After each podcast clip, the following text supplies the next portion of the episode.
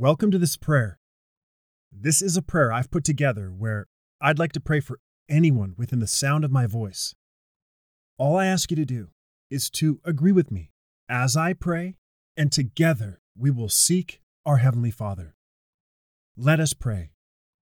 Heavenly Father, we gather together and come into agreement in the wonderful and powerful name of Jesus Christ. Where two or more gathered, there you'll be in the midst of us, and anything we agree upon as touching, you will surely do. Father, in Jesus' name, there's no distance in the Spirit, and we thank you for the person I'm praying for who desires this prayer to you. Father, they magnify your name. They lift you up above all that they are facing. You are their Lord and their God. All that they have that is good is from you. All that they are and have is yours. Even those things that have been lost, they place them in your hands.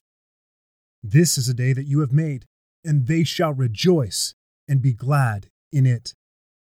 Thank you for your love and mercy. Thank you that you can make all things work together for good for them. You are a God of miracles and can bring about good from their situation. No matter what type of day they have, they shall lift their hands and their voice to you in praise. As long as they live, they shall worship you. The person I'm praying for draws their peace from you. In the world, they will have trouble and tribulation, but they will be of good cheer because Jesus has overcome the world. We decree and declare that there is nothing that is impossible to you, Lord. You are God and Lord over heaven and earth.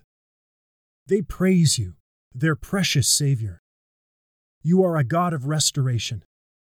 You are a God of redemption.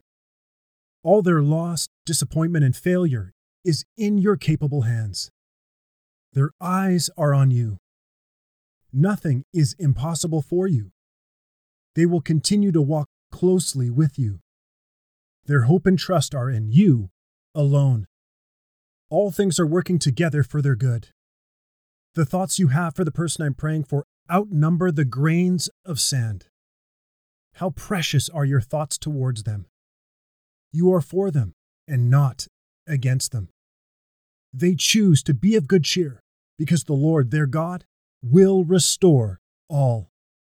We believe and receive everything we've prayed and give you glory in advance, for this prayer is answered. In the wonderful and precious name of Jesus, we pray. Amen. Thanks for listening to the Daily Effective Prayer Podcast. This is Daniel, the creator and founder of this online prayer ministry. I pray you are blessed by this prayer. Be sure to subscribe to my podcast right now so you don't miss a single prayer that I upload. Share this prayer with someone you care about. If you want to submit a prayer request to me or find out more about my prayer ministry, click the link in the description of the show notes. God bless you, and thanks again for listening.